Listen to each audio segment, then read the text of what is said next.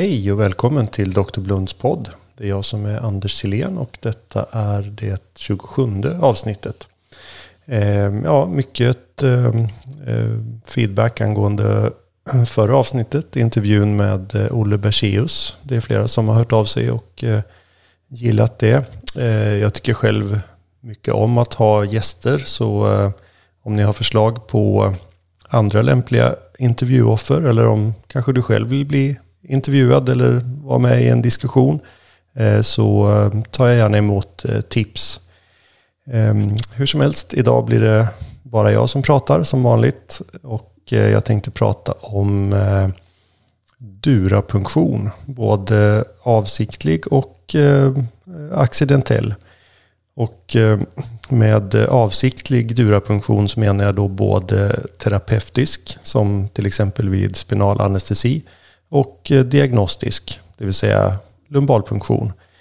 Ehm, och nu är ju inte en podcast något bra forum för att lära ut praktiska färdigheter. Ehm, men eh, jag tänkte ändå börja med att eh, bjuda på några små tips som kanske kan vara till hjälp.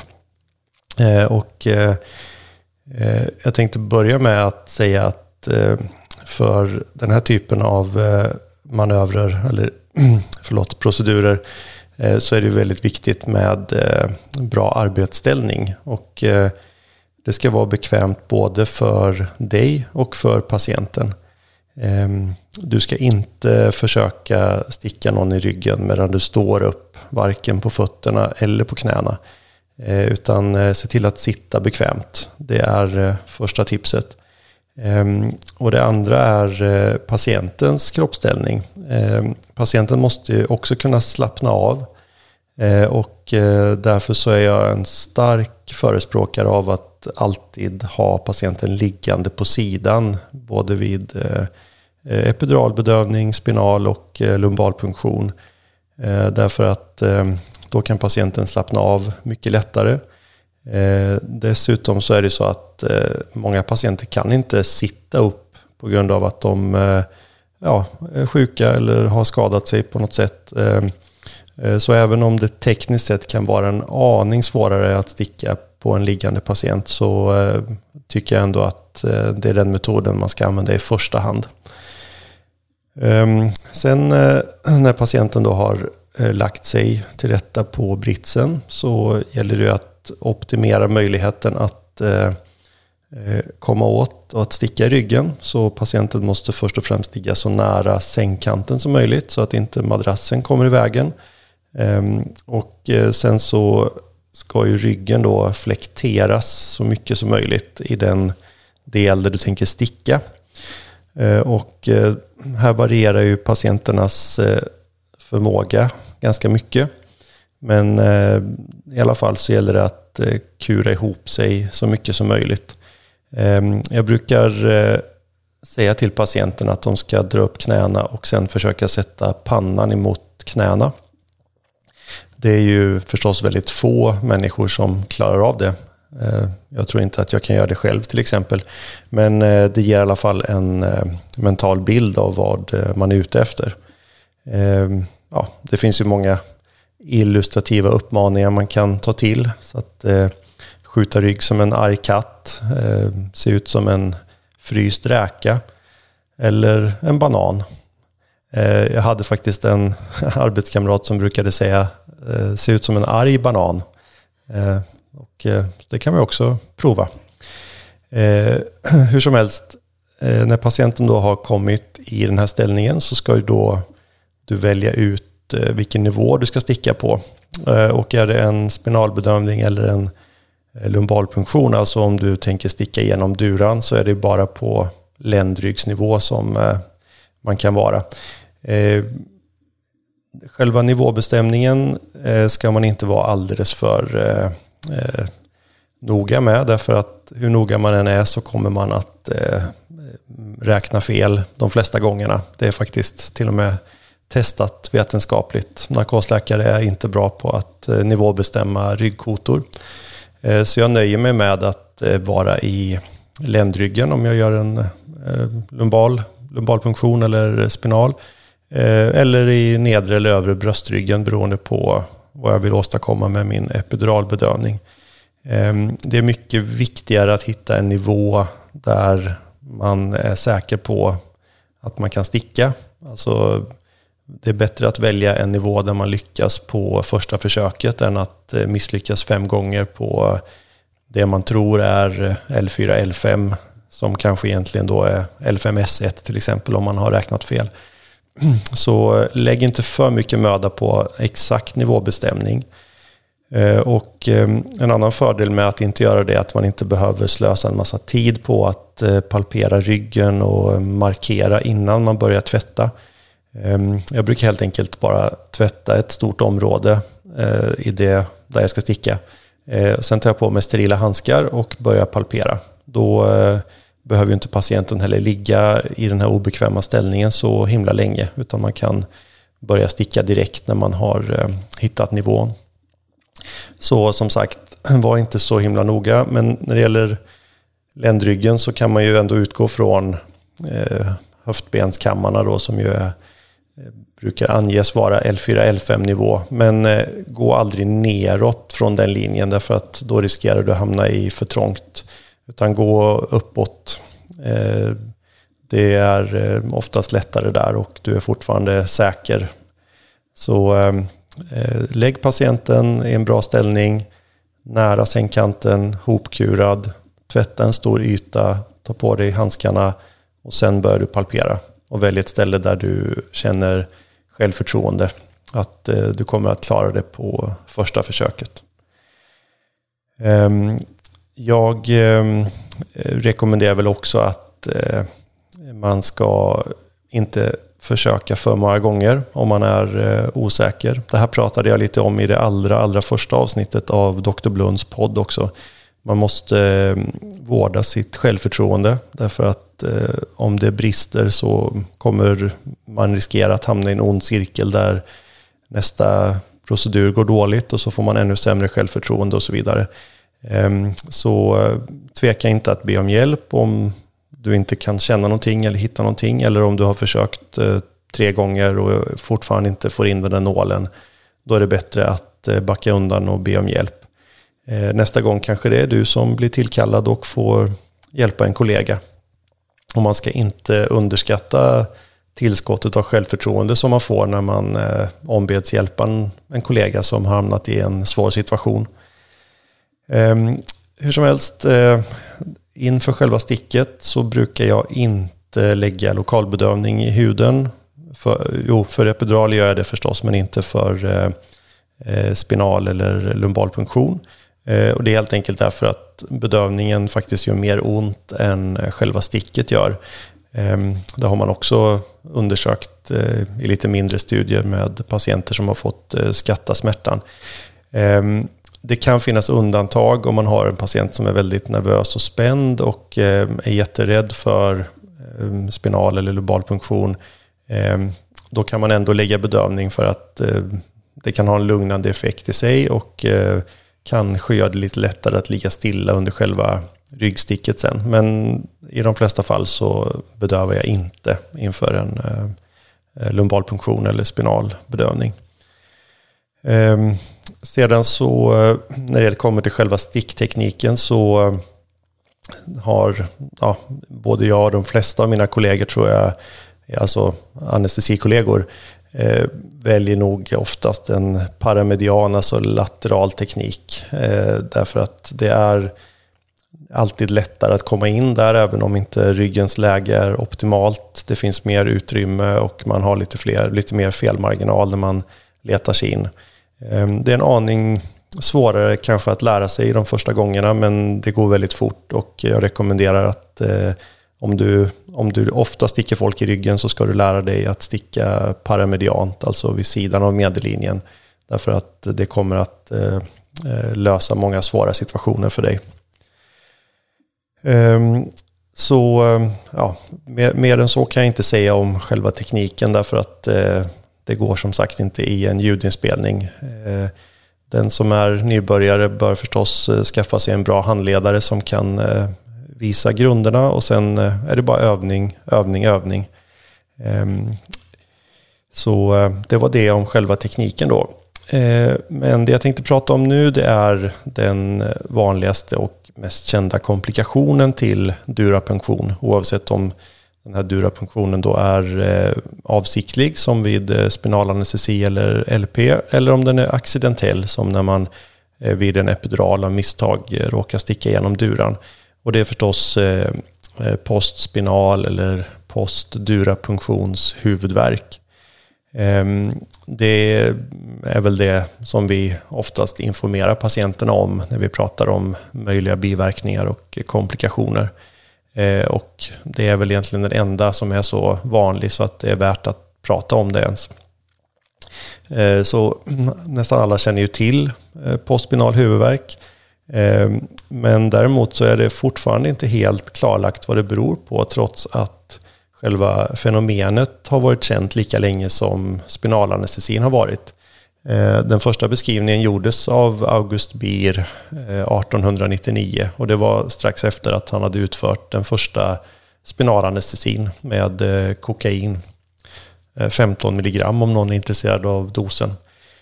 Ehm, det finns i alla fall tre olika hypoteser ehm, eh, för uppkomsten av eh, postspinal huvudvärk. Ehm, Beer själv han föreslog att det, var, att det hade att göra med förlust av eh, likvor som då skulle få hjärnan att sjunka ner mot skallbasen och ge ett drag i hjärnhinnan som ju är väldigt smärtkänslig, det vet vi ju från patienter med meningit och så. Eh, en annan teori är att eh, när volymen av CSF minskar så dilateras kärlen intrakraniellt. Eh, och det är ju i enlighet med Monroe-Kelly-doktrinen, alltså att volymen inne i hjärnan är konstant. Så att om man tar bort CSF så kan kärlen dilateras.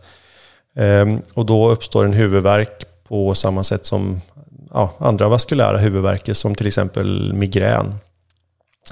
Eh, och eh, den tredje hypotesen är att eh, när man sticker det här hålet då i duran så bildas det lite ärrvävnad där som gör att duran och arachnoidean fastnar i varandra. Och detta skulle leda till en ökad compliance i spinalkanalen och det gör att CSF då sjunker neråt emot nedre delen av spinalkanalen Eh, med motsvarande effekt då, alltså att CSF intrakraniellt försvinner. Ehm, ja, exakt vilken av de här tre eller om det är alla tre i en kombination, det är inte riktigt klarlagt. Eh, man har sett på en del MR-undersökningar att eh, man kan se vidgade kärl och man kan se att det finns en dragning i intrakraniella strukturer neråt och att det här försvinner när eh, huvudvärken går över. Så någonting åt det hållet verkar det vara. Däremot är det nog inte eh, själva likvårläckaget. För det har man inte, oftast inte sett några större mängder och det skulle inte kunna riktigt förklara eh, den här huvudvärken. Så att, men en kombination av de här tre är väl möjligt. Hur som helst, själva huvudvärken då, som ju är kardinalsymptomet, den sitter ofta frontalt eh, eller occipitalt. Och den blir eh, i stort sett alltid bättre i liggande än i sittande eller stående. Eh, det är inte alltid den blir helt bra i liggande men det ska vara en tydlig skillnad för att det ska vara en typisk postbinal huvudvärk. Det är också vanligt med andra symptom som illamående, Eh, synstörningar som dubbelseende och ljuskänslighet, eh, tinnitus och Eh, ja, förstås ryggsmärta då är också en vanlig, eh, ett vanligt symptom. Ehm, och eh, incidensen av eh, postspinal huvudvärk är förmodligen mycket högre än vi tror. Ehm, och den varierar väldigt mycket beroende på patientgrupp och eh, hur själva durapunktionen har uppkommit. Ehm, för spinalanestesi så är det, den, den har lägst incidens. Eh, I de flesta material så är det mindre än 3% men kan vara upp till 9% beroende på patientgrupp och eh, nåltyp. Lumbalpunktioner med vanliga skärande nålar, alltså kvinkenålspets, har eh, en risk på ungefär 11 procent för postspinal huvudvärk. Ehm, det är kanske inte är så överraskande att den största risken har man vid eh, accidentell punktion med en epiduralnål. För en epiduralnål är ju bra mycket tjockare. Ehm, för obstetriska patienter, alltså vid förlossningsepidural och accidentell punktion, så är risken eh, ända upp till 88-90 procent eh, för postspinal huvudvärk.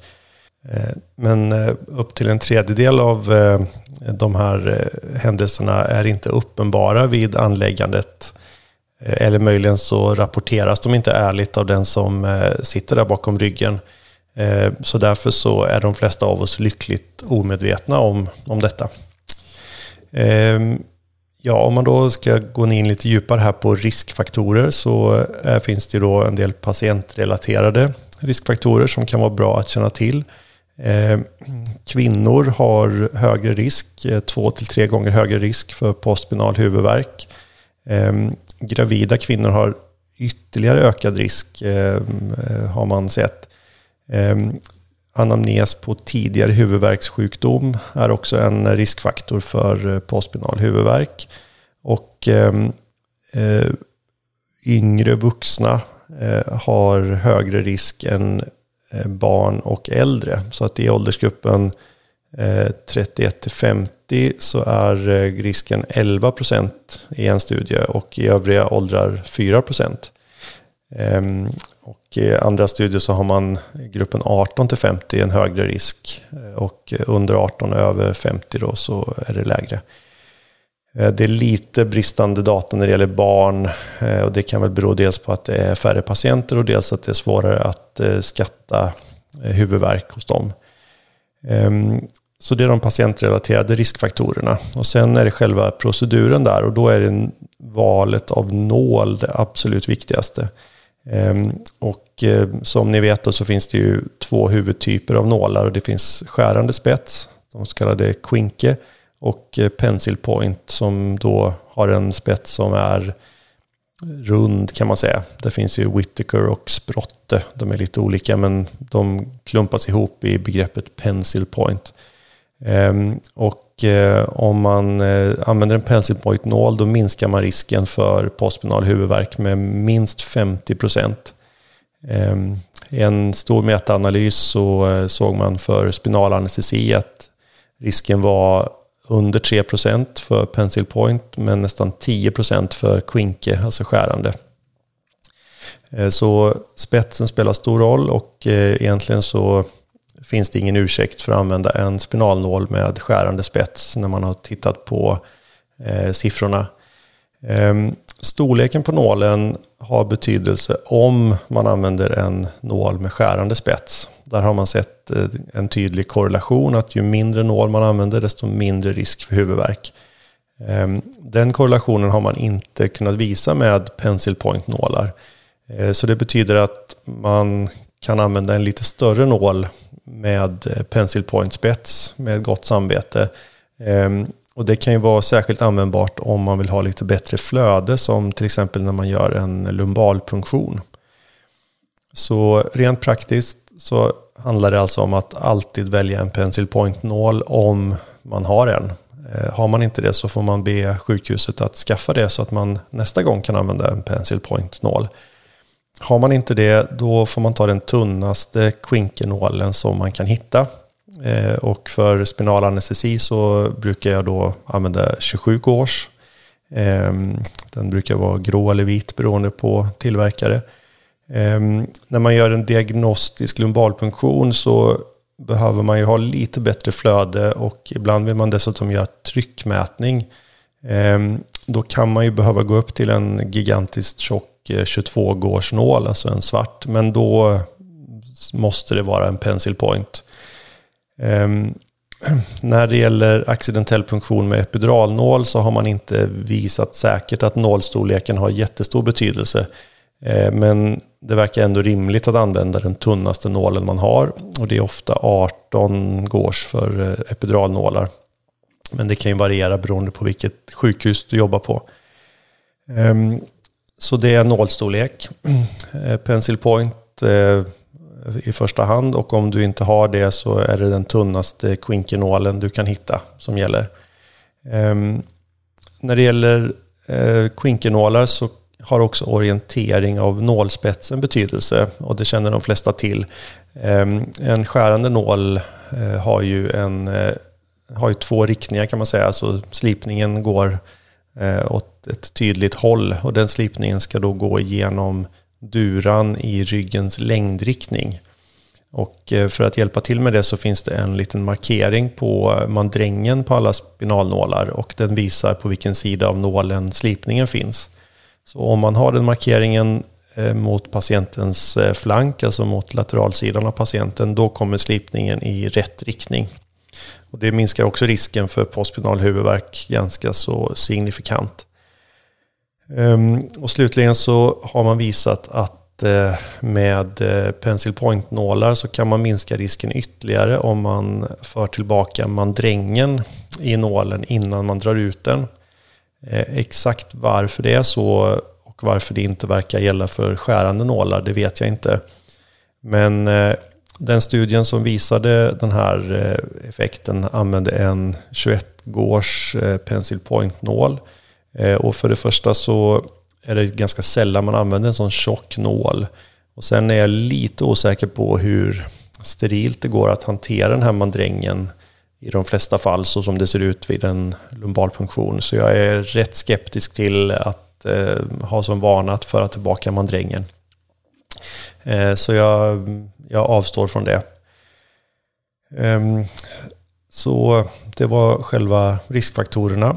Eh, när det gäller förebyggande åtgärder så finns det inte så mycket man kan göra tyvärr, förutom nålvalet då, som vi har pratat om redan.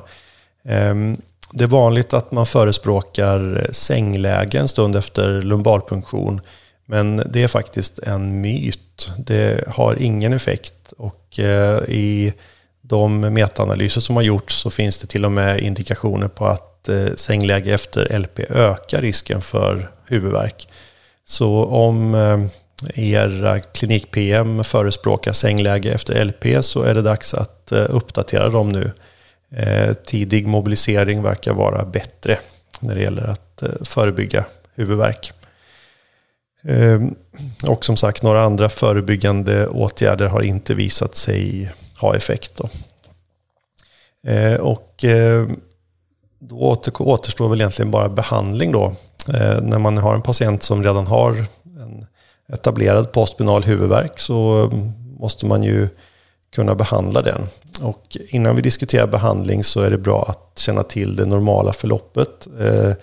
Det är också viktigt att man kan informera patienten om det förstås. Ehm, I normalfallet så debuterar postspinal huvudvärk inom ett par dygn, eh, 72 timmar efter durapunktionen. I en del fall mycket snabbare än så och det finns också fall som har rapporterats eh, med symptomdebut upp till två veckor efter eh, själva durapunktionen. Ehm, om man inte behandlar så går huvudvärken över inom en vecka i eh, nära 90 procent av fallen. Eh, ungefär hälften blir bra på ett par dagar. Som sagt, en vecka har 90 procent blivit bra. Eh, och efter ytterligare en vecka så har 90 procent eh, av de övriga blivit bra. Det är sällsynt att man har ont mer än två veckor men det finns faktiskt eh, fallbeskrivningar då där patienter haft huvudvärk i upp till ett år efteråt och sen behandlats framgångsrikt. Men eh, som sagt, det första som jag brukar informera patienterna om är att i normalfallet så går det här över inom en vecka eh, och nästan alltid inom två veckor. Ehm, och eh, om det då är ett milt fall av eh, huvudvärk, och med milt så menar jag då att patienten klarar av att vara uppe och sköta vanliga aktiviteter även om huvudvärken finns där, då behöver man i regel ingen specifik behandling. Ehm, man rekommenderar vanliga huvudvärkstabletter, eh, paracetamol eller ibuprofen.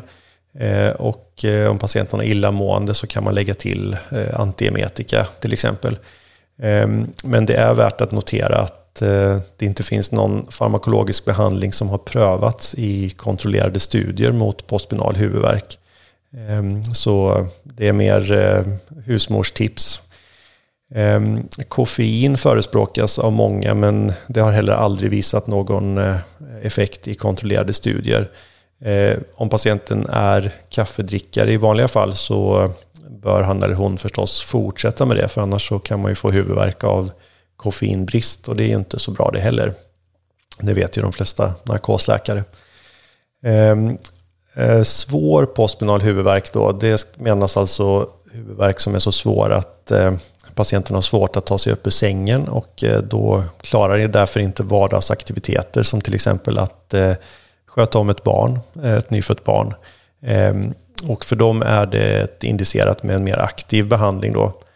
Eh, och den mest välkända och eh, välstuderade behandlingen som de flesta känner till är ju epidural blood patch.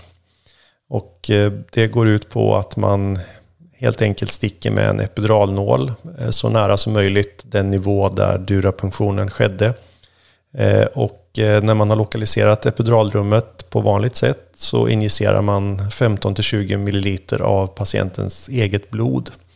Och då måste man vara två personer, en som sticker i ryggen och en som under sterila förhållanden drar upp patientens blod och en spruta ifrån en nysatt PVK. Eh, när man gör en blood patch så vill man ju förstås undvika ytterligare durapunktion eller andra komplikationer. Så Eh, det här bör göras av någon som är eh, van vid epiduraler. Eh, exakt hur van man ska vara är svårt att säga, men jag tycker att man ska ha gjort några hundra epiduraler i alla fall innan man försöker sig på det här. Ehm, och det finns ju många, många hundratals fallbeskrivningar och anekdoter och patientserier med patienter som rapporterar Eh, omedelbar bot av sin huvudvärk när de får en blood patch. Ehm, och tittar man på en del serier så är det upp till 98% av fallen som blir eh, bra. Ehm, om man begränsar sig till randomiserade studier så är det lite sämre med evidens faktiskt. Eh, det finns faktiskt bara runt 80 patienter i randomiserade studier på blood patch och där hade man 80 procents framgång vid första försöket. Då. Eh, och eh, precis som när det gäller uppkomsten av postspinal huvudvärk så vet vi faktiskt eh, skrämmande lite om hur en blood patch faktiskt fungerar och varför. Ehm, eftersom effekten kommer nästan omedelbart hos de flesta så är väl den mest rimliga förklaringen att det är masseffekten av blodet som man injicerar som, som gör någonting. Och förmodligen så är det ju då att det återställer normala tryckförhållanden i likvorummet. Um, andra hypoteser är ju då att blodet bildar en fibrinpropp som förhindrar ytterligare läckage. Men det skulle inte riktigt förklara den snabba effekten som man får. Um, jag har alltid känt mig lite kluven när det gäller blood patch. Ehm, å ena sidan så är det ju otroligt tillfredsställande att se hur en patient går från att ha en helt invalidiserande huvudvärk till att några minuter senare vara återställd och tacksam. Å andra sidan så är ju blod i epiduralrummet i vanliga fall inte något vi tycker är särskilt bra. Och ingen vet ju heller vad som händer med det där blodet sen. Om det bildas ärrvävnad och om det kan göra framtida ryggbedövningar svårare eller mer riskfyllda. Ehm, så som sagt, jag är lite kluven. Och ehm, eh, många patienter blir faktiskt lugnade och nöjda när man beskriver normalförloppet. Det vill säga att verken nästan alltid går över av sig själv. Ehm, och en del är också rädda för att bli stuckna i ryggen igen och eh, avstår därför blood patch. Men givetvis så bör man kunna erbjuda det till alla som har drabbats. Alldeles nyligen så fick jag faktiskt som av en händelse höra talas om en annan metod som har använts med framgång, eh, nämligen eh, transnasal blockad av eh, ganglion sfenopalatina. Eh, och eh, det här gangliet sitter eh, nära skallbasen, eh, precis eh, under slemhinnan i bakre nasofarynx. Ehm, alltså där som man tar ett covid-test till exempel eller andra nasofarynxprover. Och i det här gangliet så finns det både somatiska och autonoma nerver, eh, både sympatiska och parasympatiska. Och eh, blockader av det här gangliet har använts eh, för att behandla många typer av huvudvärk tidigare. Och den enklaste metoden är verkligen enkel. Eh, man eh, tar helt enkelt ett par bomullspinnar indränkta med lokal anestetika och stoppar in dem genom näsan ända bak till bakre väggen av nasofarynx med patienten på rygg. Eh, sen låter man pinnarna sitta där i ungefär 10 minuter och eh, sen tar man bort dem. Och eh, resultatet när man har studerat den här metoden är eh, något förbryllande måste jag säga. Det finns en studie där man jämförde den här blockaden då, svenopalatina blockad med vanlig blood patch. Eh, och där hade man snabbare effekt på eh, huvudvärken och eh, den satt också i längre. Så det var fler av blood patch-patienterna som kom tillbaka med huvudvärk än av de som hade fått en ganglionblockad. Ehm, det där har man inte lyckats göra om i någon senare studie. Men ehm, det finns inte så många studier på det här området. Och förra året så publicerades det en möjligen ännu mer förbryllande studie i Danmark där man randomiserade patienter som hade postspinal huvudvärk. De var planerade för en blood patch men istället så fick de antingen en eh, sån här svenopalatina blockad med eh, lokal anestetika eller med placebo. Det vill säga alla patienterna fick bomullspinnar i näsan. Hälften med eh, lokal anestetika och hälften med eh, koksalt. Ehm, och eh, då såg man ingen skillnad mellan grupperna när det gällde eh, huvudvärken.